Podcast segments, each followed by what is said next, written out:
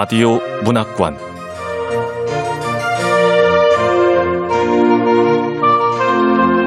한국 단편 문학 특선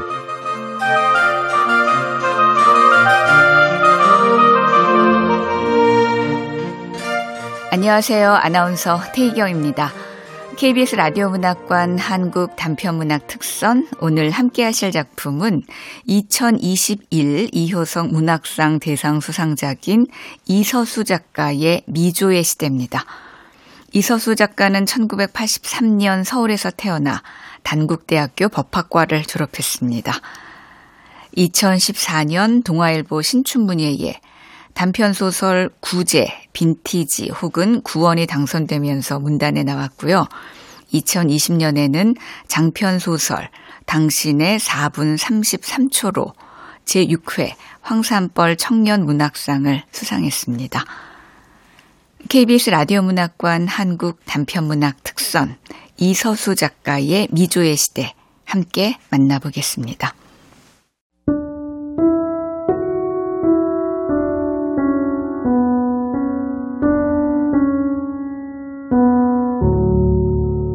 미조의 시대 이서수 나에게 그 회사를 추천해준 사람은 수영 언니였다. 언니는 구로공단역이 구로 디지털 단지역으로 바뀌기 전부터 구로에 살았고 직장도 그곳에서만 구했다. 언니의 꿈은 웹툰 작가였지만 회사에서 요구하는 그림을 그리는 어시스턴트가 될 수밖에 없었는데 다소 수위가 높은 성인 웹툰을 그려야 했다. 언니는 그 일을 시작한 지 반년 만에 탈모약을 먹기 시작했다. 내가 격리직으로 지원한 회사 역시 웹툰과 웹소설을 제작하는 회사였다. 구로 디지털 단지역에서 도보로 10분 거리였고 언니 말로는 동종업계에서 다섯 손가락 안에 드는 회사라고 했다. 관리팀 차장은 40대 후반의 남자였다.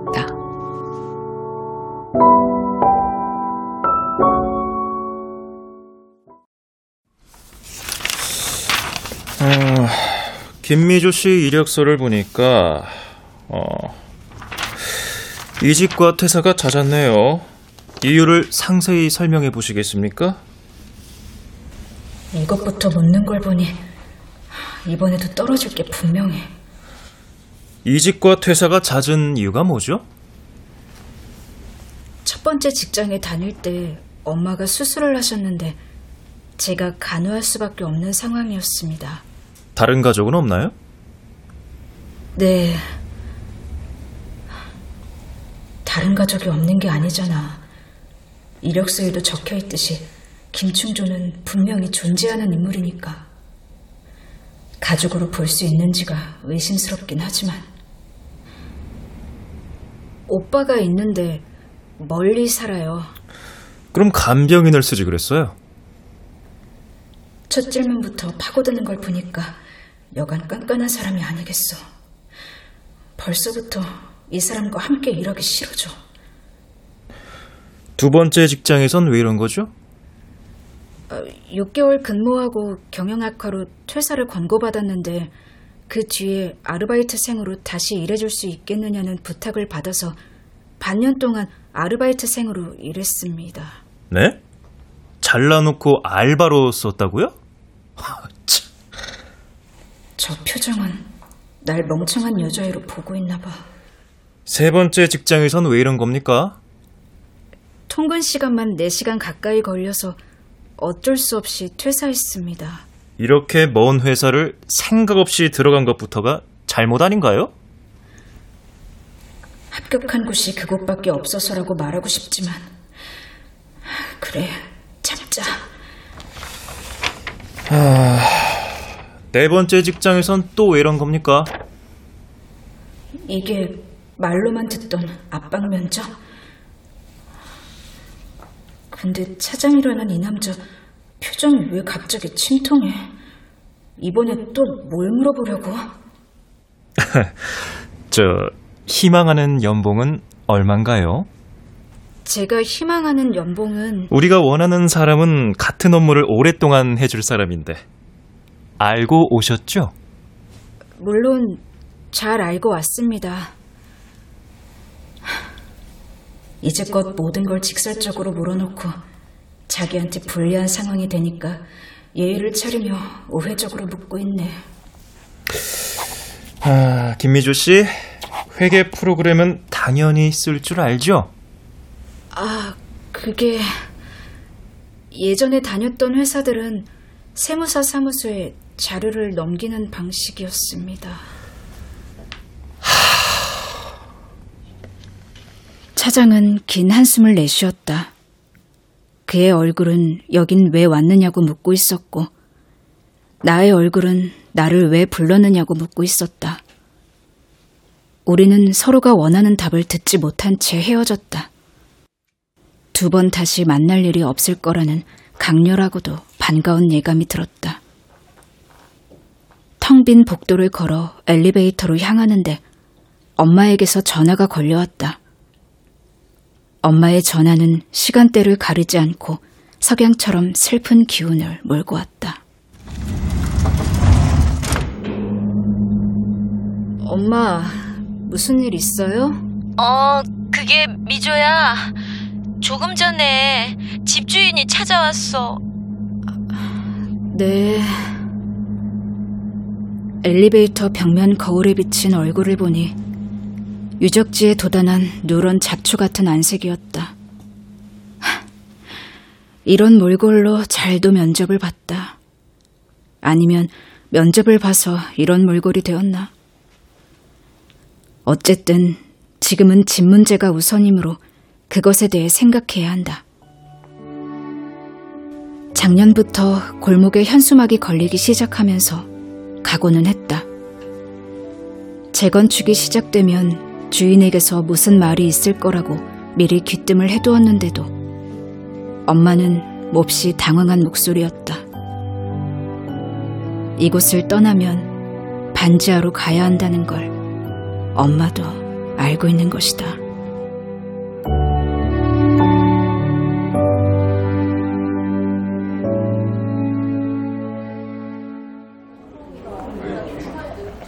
뭐?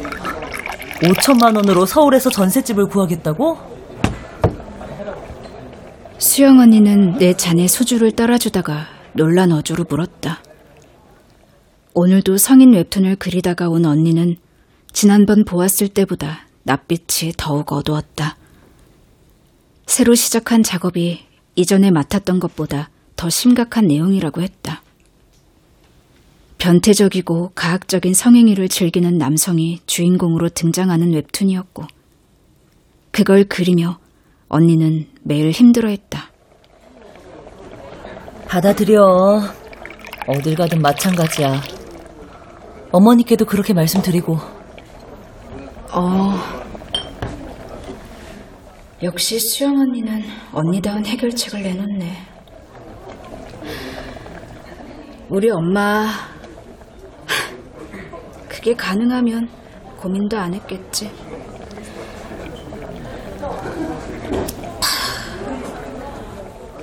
엄마가 어떤 사람인지는 언니도 알았다.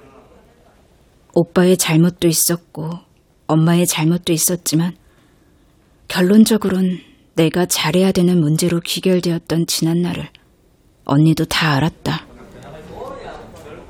언니는 좋겠다. 언니 엄마는 어딜 가든 혼자서도 잘 사시잖아. 우리 엄마는 너희 엄마보다 나이가 많잖아. 혼자 사는 노인한텐 집주인들이 집을 잘 안 주려고 해. 왜? 고독사 할까봐? 나는 언니가 있는데 왜 고독사를 하겠느냐고 묻지 못했다. 언니 역시 어묵 국물을 휘저으며 생각에 잠겼다. 우리는 우리의 엄마들이 고독사할 가능성을 점쳐보고 있었다. 언젠가 우리는 K 장녀로서의 의무를 저버리고 캐리어를 끌고서 훌쩍 떠나버릴지도 모른다. 아, 가스가 다 됐나 보네. 어묵탕은 점점 식어갔고 부탄가스도 다 소진되었는지 불을 붙여도 다시 붙지 않았다. 술자리는 맥없이 끝났다. 마스크를 쓰고 밖으로 나와 편의점으로 걸어갔다. 언니와 깔깔거리에서 술을 마실 때마다 습관처럼 담배를 사곤 했다. 언니는 3년 전에 담배를 끊었는데 탈모약을 복용하면서 다시 흡연자가 되었고 나는 술집, 담배를 몇 번 반복하다가 결국 흡연자가 되어버렸다.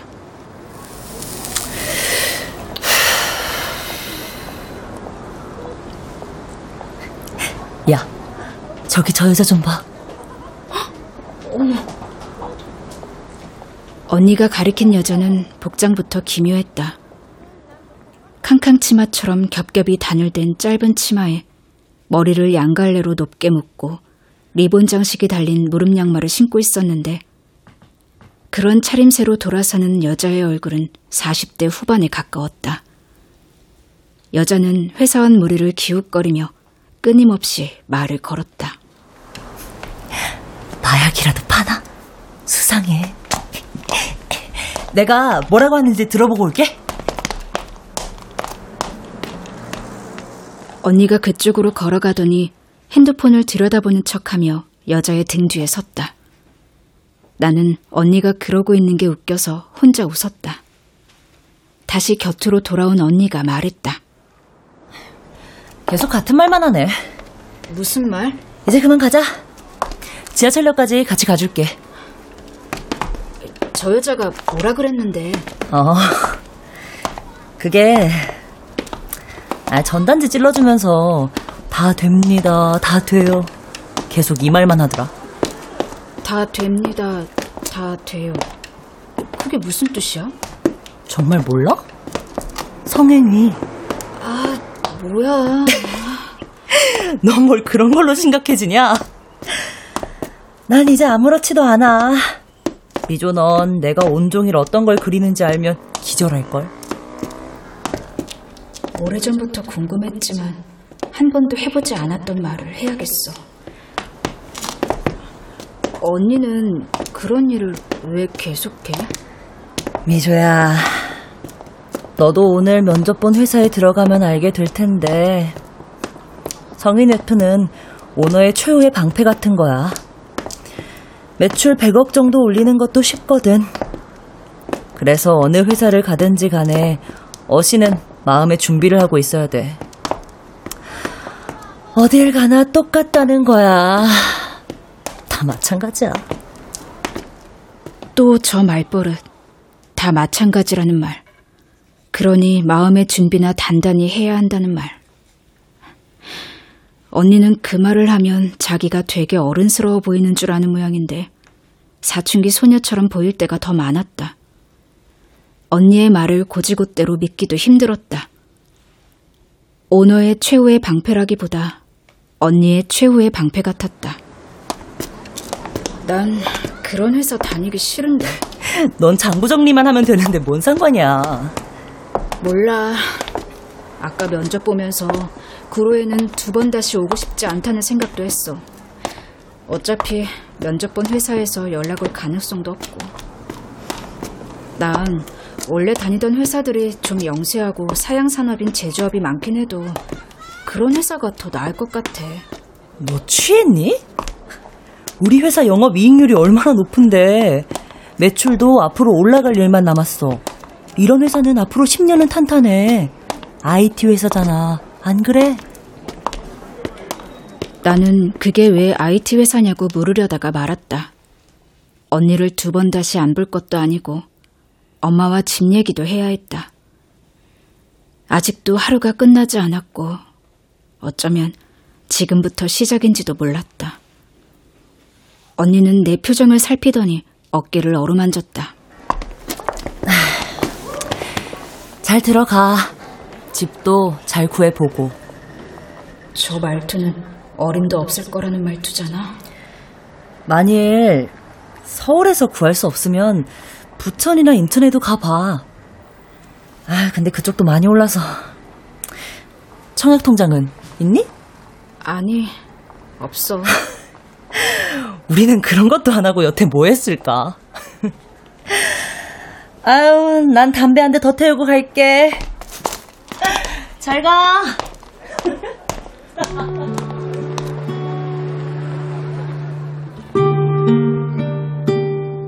언니는 깔깔거리며 웃었다. 뒤늦게 술 기운이 올랐는지 자꾸만 웃더니 역사에서 담배를 빼어물고 손을 흔들며 다급히 돌아섰다. 천변을 걸으며 담배를 피우려는 거겠지.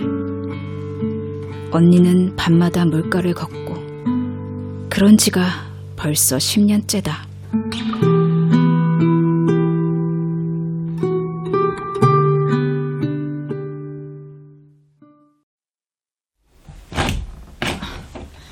엄마, 나왔어. 뭐해? 어,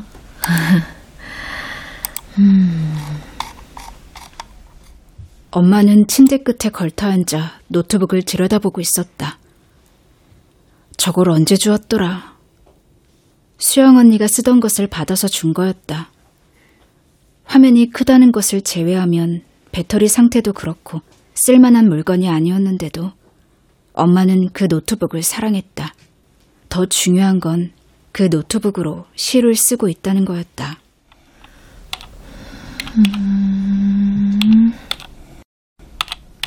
중증 우울증 판정을 받았을 때 엄마에게 노트북을 가져다 주며 뭐든 써보라고 했다. 일기를 쓰면서 마음을 다독이는 습관이 있었기에 엄마도 그렇게 해보길 바라서였다. 그러나 엄마는 긴 글은 쓰기 싫어했고 단상 같은 것을 기록하기 시작하다가 나중엔 시를 썼다. 그게 시라고 생각하는 사람은 나밖에 없을 거라고 엄마는 말했다. 너는 이게 시로 보이니?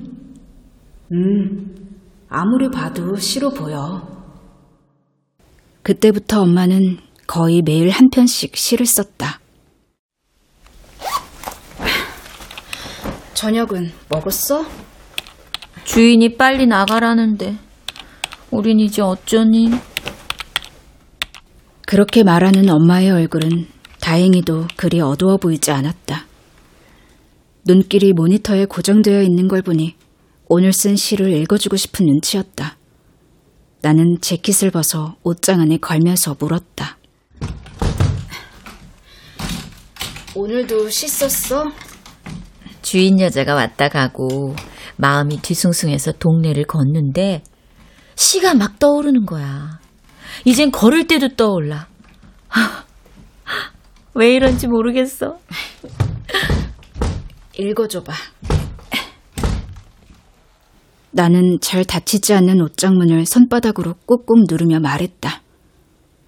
내 방은 작아서 옷장에 들어가지 않았고 엄마 방이 조금 더 커서 옷장이며 책장이 다 들어갔다.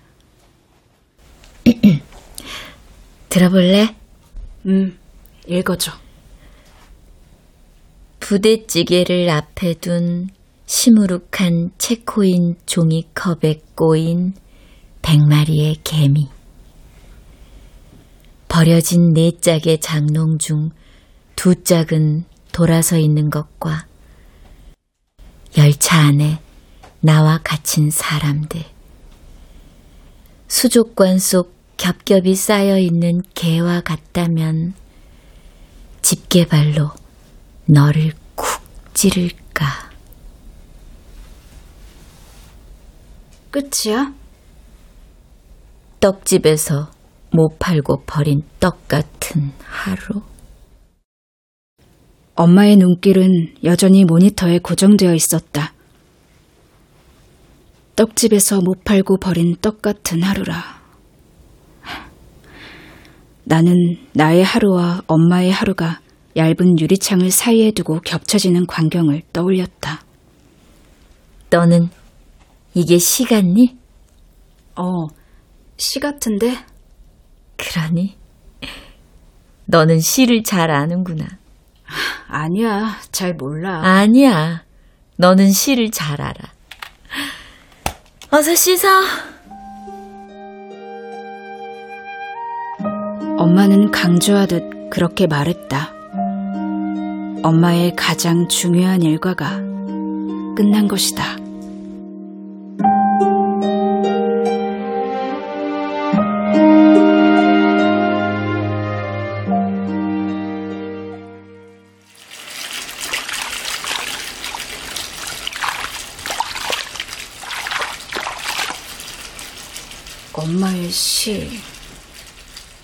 체크인과 돌아선 장롱과 버려진 떡. 그리고 또 뭐였더라?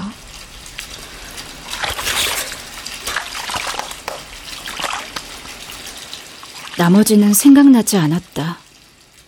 엄마는 왜 그런 시를 쓰는 걸까? 세수를 마치고 나서야 오빠를 까맣게 잊고 있었다는 걸 깨달았다.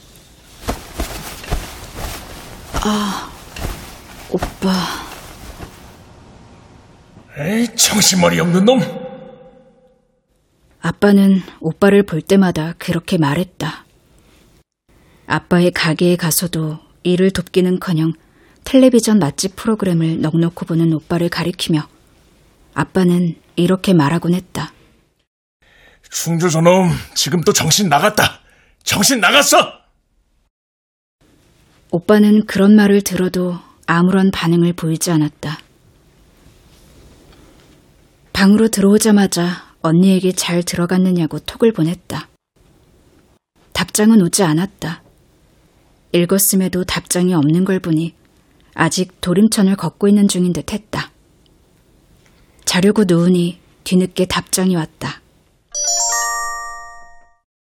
미조야, 나는 글도 잘 쓰고 그림도 잘 그려서 뭐라도 될 줄 알았는데 지금 이렇게 담배와 도림천에 버려져 있다.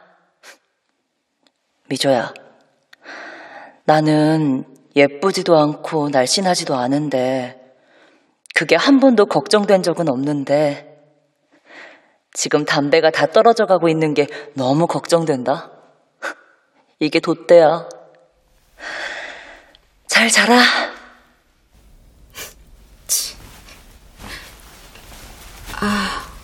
오빠. 오빠한테 전화하기로 마음 먹었지. 집이 이렇게 돼버렸다고 알려줘야 하는데.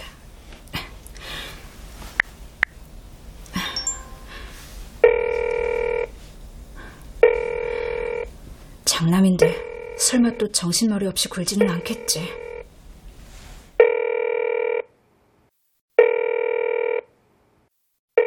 신호음이 울렸고 계속 울렸다. 끊고 다시 걸었다. 신호음이 울렸고 계속 울렸다.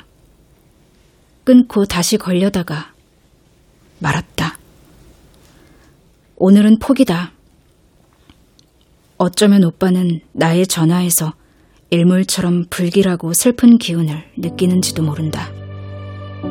우리 가족은 이런 기운으로 서로를 그늘지게 하는 건지도. 그래, 오빠. 전화 받지 마. 받으면 오빠도 뭔가를 해야 할 테니까. 걱정과 달리 놀랄 정도로 푹 잤다.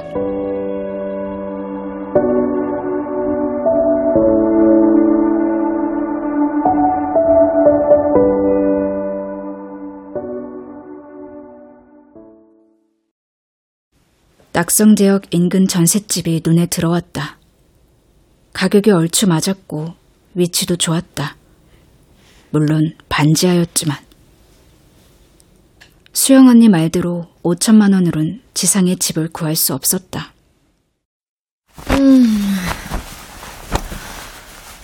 반지하로 이사 가면 이제 빨래를 어떻게 말린다니? 엄마는 고작 빨래가 걱정돼. 근데 빨래만 걱정하는 엄마가 이상하게 더 안심되네. 빨래방 가서 건조기로 말리면 되니까 걱정 마. 어딜 가든 살아. 다 마찬가지야. 나는 수영 언니나 할 법한 말을 엄마에게 해주었다. 엄마에게 맡겨놓으면 또 집에 와서 버려진 떡 같다는 시나 쓸지도 모르니 내가 적극적으로 움직여야 했다. 사이트에 올라온 낙성대 집은 꽤 널찍하고 깨끗해 보였다. 사진으로 보니 싱크대며 창호가 새 것처럼 깨끗했다. 반지하여도 밝아 보인다. 엄마, 어때? 반지하여도 밝아 보이지? 어, 새 집 같네. 곧바로 부동산에 전화를 걸었다. 전화를 받은 남자는 일단 사무실로 나오셔야 한다고 정중하게 말했다. 부동산은 역에서 멀지 않았다. 비좁은 공간에 여덟 명의 남자들이 책상을 마주 붙여놓고 이열 횡대로 앉아 있었다. 이렇게 직원이 많은 부동산은 처음이었다. 엄마도 놀란 눈치였다. 누가 사장인지 알 수 없을 정도로 죄다 젊었다. 저 낙성대 집 물건 보러 왔는데요. 아, 아 반지하 말이죠. 이쪽으로 오시죠. 네, 나는 밖에서 기다릴게. 어, 그래요, 엄마. 자, 손님. 전세 5천만 원짜리 방 찾는다고 전화 주셨죠? 네. 아, 전세 5천은 낯성대 집밖에 없고요. 이거 하나만 보시겠어요? 아니면 금액을 좀 더 올려볼까요? 아, 다른 물건도 더 볼게요. 아, 네, 잘 생각하셨습니다. 아, 이 집은 7천만 원입니다. 남자는 5천만 원에서 7천만 원 사이의 전셋집을 일일이 클릭하더니 볼 것인지 패스할 것인지 빠르게 물었다. 스피드 퀴즈처럼 휙휙 지나가는 사진을 보며 결정 내리는 건 여간 힘든 게 아니었다. 조금만 뜸들여도 남자는 마우스를 톡톡 두드렸다. 사진만 봐선 죄다 멀쩡해 보였다. 뭐가 뭔지 구별할 수 없을 정도로 많은 집을 본 뒤에야 겨우 네 군데를 골랐다. 남자와 함께 밖으로 나오니 엄마는 모퉁이에 서서 두 손을 맞잡은 채 고개를 숙이고 있었다. 남자는 SUV를 가리키며 말했다. 걸어서 보긴 힘드실 거예요. 자, 자 타시죠. 네.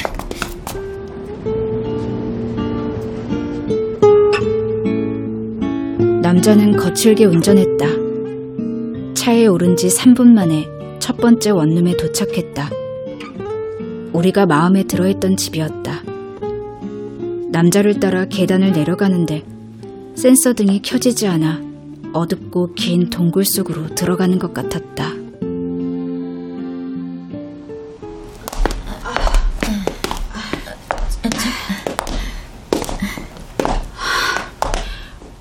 여기로 가야 하는 거야? 내가 살 집을 구하는 게 아니라 꿈속에 내가 집을 구하고 있는 광경을 훔쳐보는 기분이다. 자, 손님, 이 집입니다.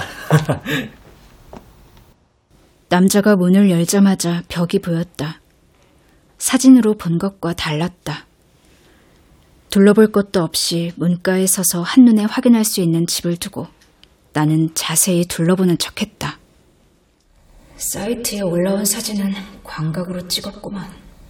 당했네. 하, 엄마는 이 모든 게 꿈 같다고 생각하려나? 아니면 버려진 떡 같다고? 화장실도 보시고요. 아, 환기도 잘 돼요.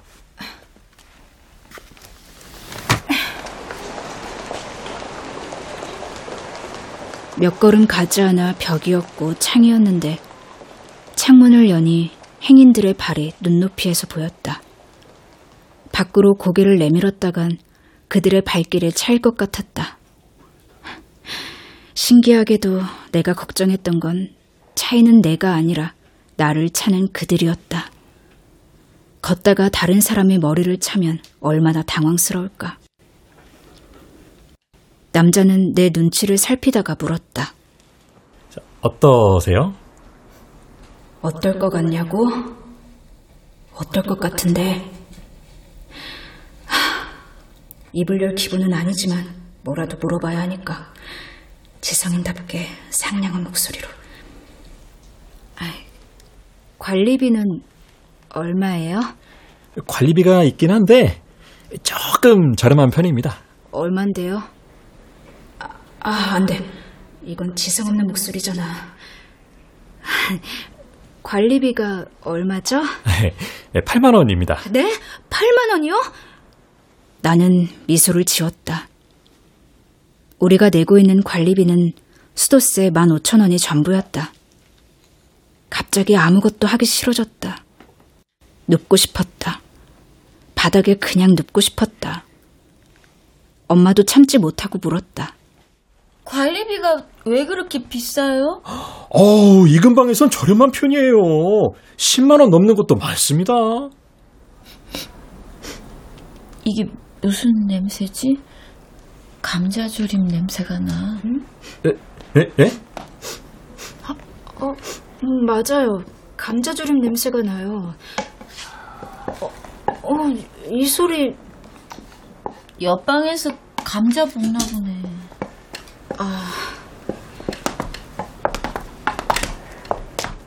환기장치를 타고 음식 냄새가 고스란히 넘어오는 것 같았다. 나는 밖으로 먼저 나갔다. 냄새의 침입이 공간의 섞임으로 연결되는 상황이 더럽고 치사한 종류의 범죄처럼 느껴졌다. 침해하지 말라고. 이게 어렵나? 각자 그 자리에서 독립적으로. 이게 어렵나? 머리 차일 일 없이 네가 먹는 반찬 내가 알 일도 없이 이게 어렵나? 하, 고작 한 군데를 보았을 뿐인데 피로감이 엄습했다.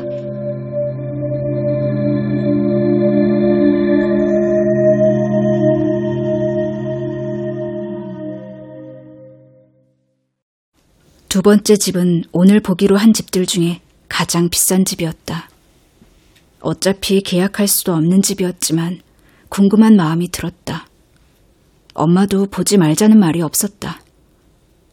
오늘은 어떤 시를 쓸지 벌써부터 궁금했다. 옆집에서 못 먹고 버린 쉰 감자 같은 하루였다고. 그렇게 쓰려나. 여긴 2층입니다. 남자를 따라 계단을 올랐다. 계단을 오르는 것만으로도 마음이 점차 안정되는 신기한 체험을 했다. 기다란 복도 양쪽에 각각 네 개의 문이 있었다. 남자가 문을 열자 이번에도 벽이며 창이 곧바로 보였다. 여긴 책상도 있습니다. 옵션이죠. 화장실에 샤워기도 따로 있네요. 아, 그럼요. 그 반지하 집은 변기 위쪽에 샤워기가 있었죠. 아, 근데 집이 좀 작네요. 아, 아직 책상 빼셔도 돼요. 그럼 좀 넓어지죠. 나도 같이 쓸 건데. 네? 아, 어머님과 같이 사실 집 찾으세요.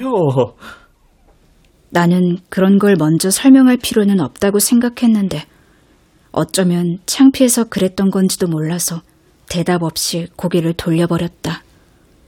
남자의 태도가 눈에 띄게 조심스러워졌다. 아, 방이 좀 작을 수도 있지만 그래도 볕이 드는 원룸이라서 괜찮을 겁니다. 어, 어 엄마 왜 스위치를... 어, 어, 근데 왜 이렇게 어두워? 이상하지? 캄캄해. 나는 볕이 드는 방이어서 괜찮을 거라고 말했던 남자를 돌아보는 대신 곧바로 창문을 열어보았다. 높다란 회색 벽이 눈앞에 우뚝 서 있었다. 앞쪽 길에선 2층으로 보이지만 뒤쪽 길에선 반지층 집이었다. 남자는 헛기침을 했다. 집주인이 집 내놓을 때 분명히 2층이라고 했거든요.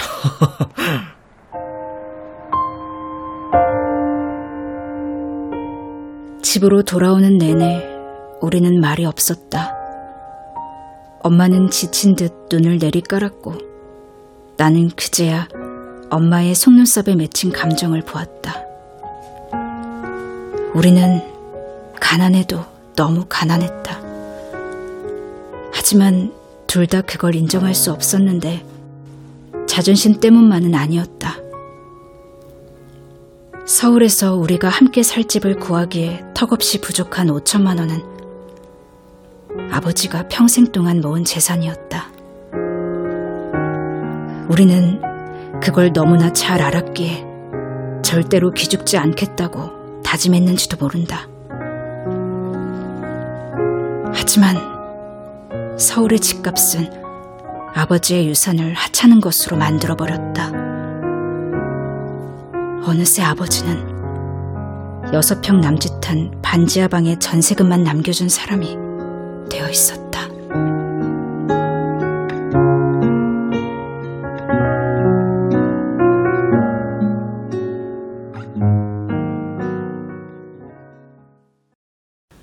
자려고 누웠는데 엄마 방에서 음악 소리가 흘러나왔다. 안 자고 뭐하나 싶어 살며시 문을 열어보았더니 코끝에 안경을 걸치고 노트북 앞에 앉아있는 엄마가 보였다. 사랑 그 쓸쓸함에 대하여가 나직하게 흘러나오고 있었다. 노랫소리 때문에 깼니? 아직 안 잤어. 씻었어. 들어볼래? 아니, 피곤해. 그럼 어서 자. 마지막 문장만 읽어줘봐. 잠깐만. 마지막 문장은, 음. 도시의 주인이 나의 발끝에 불을 놓았다. 나는 아무런 감상평도 덧붙이지 않았다. 엄마도 매번 그랬듯 시 같으냐고 묻지 않았다. 물었다면 나는 뭐라고 답했을까? 시 같다고 하면 우리의 하루가 시적으로 변하는지, 시 같지 않다고 하면 우리의 하루는 어떻게 되는지. 그러나 엄마는 묻지 않았고, 그러므로 이건 시가 아니라 일기인지도 몰랐다. 미주야, 5천만 원은 참 큰 돈이야. 엄마가 수경재배로 키우는 고구마 줄기가 꽤 자랐네. 평소에는 보이지도 않던 게 오늘따라 왜 크게 보이지? 하, 거추장스러워. 한 평은 좋게 차지하겠어. 한 평? 맙소사, 한 평이라니. 고구마에게 선의를 베풀 재력이 우리에게 있던가? 엄마, 이사 갈 때 저거 가져갈 거야? 뭐? 고구마 줄기 너무 커. 차마 죽여버리라고는 못하겠고. 자르든지 해. 자르라고? 엄마는 뜻밖이라는 듯 어떻게 그런 말을 할 수 있냐는 듯 나를 길게 쳐다보다가 다시 노트북 모니터를 보더니 갑자기 타자를 빠르게 치기 시작했다. 내역을 쓰는 건가? 아니야. 엄마는 시를 쓰고 있을 거야. 그렇게 믿자. 엄마, 자.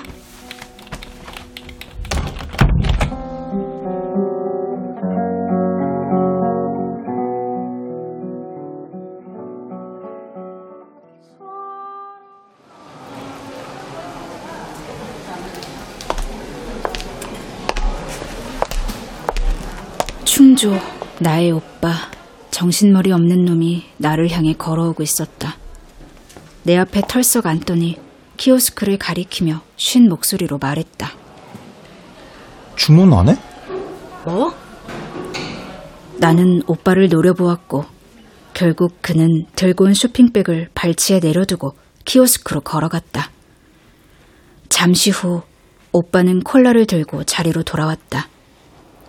나는 최대한 간결하게 상황을 설명해 주었다. 5천만 원이 전부다.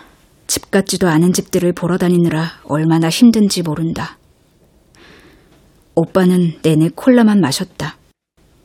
나는 그런 오빠의 얼굴을 물끄러미 보다가 아버지가 했던 말을 떠올렸다. 충조 저놈 지금 또 정신 나갔다. 정신 나갔어. 괜찮다. 오빠에게서 반응이 돌아올 거라는 기대는 하지 않았다. 오빠는 그런 사람이니까. 나는 마음을 가라앉히고 물었다. 오빠, 요즘 어떻게 살고 있어? 어? 아, 지방에 있는 맛집 찾아다니느라 바쁘지. 아, 지난주엔 나주에 가서 곰탕을 먹었거든? 아, 매 끼마다 먹느라 고역인데, 그래도 맛이 좋아서 남기진 않았어. 오빠는 10년째 공시생으로 살고 있었는데 7년 전 아버지가 돌아가시자 갑자기 고시원으로 들어가 버렸다. 오빠는 그 사이 전국의 맛집을 열심히 방문했고 별점을 매겼으며 자신의 블로그에 방문일지를 올렸다. 나는 블로그에 올라온 국제시장 분식집 사진을 보다가 오빠를 고문하고 싶은 충동을 느꼈다. 오빠는 단기 아르바이트생으로 살았고 맛집을 찾아다니는 것 외에 다른 일은 하지 않았다. 전혀 아무것도. 그런 오빠의 쇼핑백에서 나온 물건은 아주 뜻밖이었다. 미조, 너 이게 뭔지 알아? 그게 뭔데? 사진집이야? 아, 여기 제목에 조춘만의 중공업이라고 적혀 있잖아. 조춘만의 중공업? 그게 뭔데? 아, 나 요즘 공단 보러 다녀. 아, 맛집도 여전히 다니는데, 이제는 그 지역에서 가장 큰 공단도 꼭 찾아가. 아, 단양에 가면 성신양회가 있어. 본 적 있어? 뭐? 없을 거야. 그 건물 정말 멋져. 매드맥스에 나오는 포스트 아포칼립스 시대의 건물처럼 생겼어. 아, 그리고 여수에 가면 말이야. 밤에 차를 타고 들어가면 번쩍거리는 공단을 볼 수 있거든? 연기가 펑펑 피어오르고 크롬처럼 번쩍번쩍 하다니까. 아, 스팀펑크라는 단어 알아? 아, 뭐 그런 장르가 있어. 딱 그 느낌이야. 울산에 가면 현대중공업이 있거든? 울산대교 전망대에 올라가면 아주 잘 보여. 아, 밤에 보면 얼마나 멋있는지 몰라? 엄청나게 크고 거대해. 음, 이 사진집은 현대중공업 공단을 찍은 거야. 트랜스포머보다 멋있지. 안 그래? 아, 여기 좀 봐봐. 오빠, 공장 안에 들어가 본 적은 있어? 없는데? 그냥 구경만 하려고 간다는 거야? 어. 도대체 왜? 왜라니? 멋지니까. 완전히 돌았네. 오빠, 아이, 왜 목소리는 깔고 그러냐. 사람 무섭게. 이런 공단이 어떤 의미인지 알고는 있어? 이런 곳에서 일하는 노동자들이 얼마나 힘들게 일하는데 오빠보다 훨씬 힘들게 일해. 근데 멋지다니. 그냥 멋져서 구경만 하고 온다니. 그게 말이나 되는 소리야? 오빠는 그런 말도 못 들어봤어? 그 샘물 쓰지 마라. 못 들어봤는데? 오빠는 두 눈을 크게 떴다. 처음 들어본다는 표정이었다. 정말이지 지성을 찾아보려야 찾을 수 없는 남성이다, 김충조는. 헤어지기 전 오빠는 한참 동안 머뭇거리더니 저, 돈 좀 빌려주라. 아! 아, 아파! 아, 왜 정강이를 차고 그래! 이제부터 내 전화 받지 마.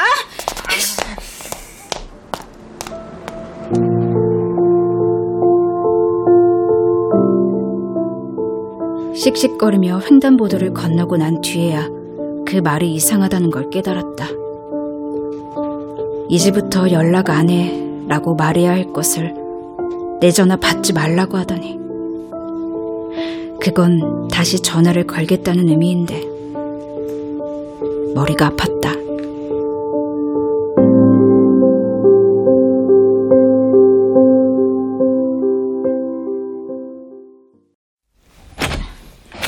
엄마, 나왔어. 아, 엄마 가위 들고 뭐해?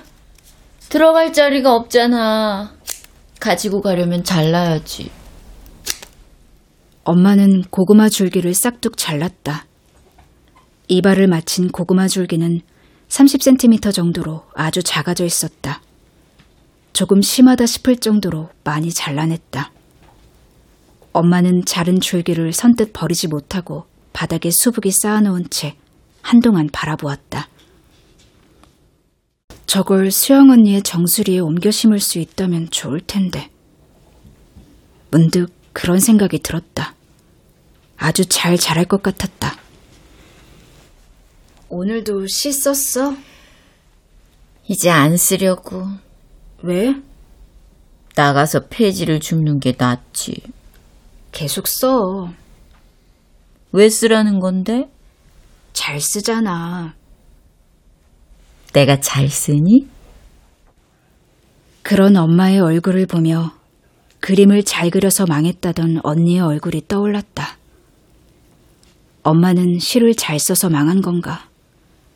잘 쓰지 않았다면 폐지라도 주었으려나. 그러나 그렇게 해서 장만한 집은 지상의 집일지 아니면 한 뼘 정도 더 커진 반지하 원룸일지 문 열고 엎어지면 벽인 그런 집. 주인이 언제까지 빼달래? 코로나 때문에 자기도 걱정이라고 천천히 빼도 된다는데 그 말을 들으니까 빨리 빼주고 싶더라. 엄마가 착해서 그래. 나 안 착해. 착하면 내가 이렇게 됐겠니? 방으로 돌아와 인력사무소 거리에서 찍은 구인 공고를 들여다보았다. 두 문장이 유독 눈에 들어왔다. 비자무 불법됩니다. 오빠한테 이걸 좀 보여줄 걸 그랬네. 비자가 없어도 되고 불법 체류자여도 된다고 하니까 오빠도 될 거라고 괜찮을 거라고 어딜 가든 마찬가지라고 다 하게 돼 있다고. 구직 사이트에는 뭐가 좀 올라왔을까? 아, 언제쯤 나도 퇴근 열차에 타볼 수 있을까? 집게발로 서로를 쿡 찔러가며 회사에 다녀볼 수는 있을까? 어, 수영 언니다. 미조야, 내가 가발 공장을 다녔더라면 내 정수리가 이러지 않았을 거라는 생각이 든다. 만약 정수리가 이랬어도 가발을 직원 할인가에 살 수 있었겠지. 그런데 미조야, 내가 지금 담배랑 도림천에 버려져 있는데 여기 온통 중국말만 들린다? 미조야, 나는 내가 예쁘지 않고 날씬하지도 않은 건 한 번도 걱정한 적이 없는데 그림을 잘 그리는 게 너무 걱정이다. 아직도 나는 너무 잘 그리거든.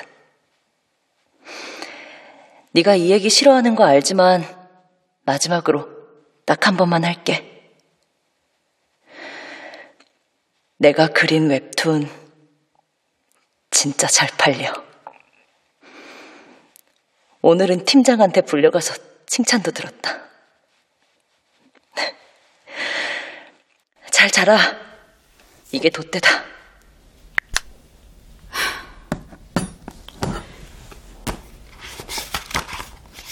나는 답장을 보내지 않았다. 대신 일기장을 펴들었다.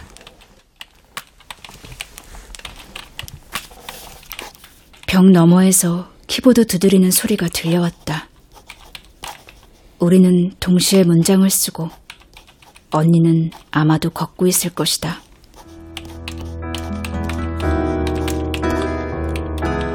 내일은 멀고 우리의 집은 더 멀고 민들레꽃씨가 날아와 우리 머리 위에 내려앉는 꿈은 가까운 그런 밤이었다.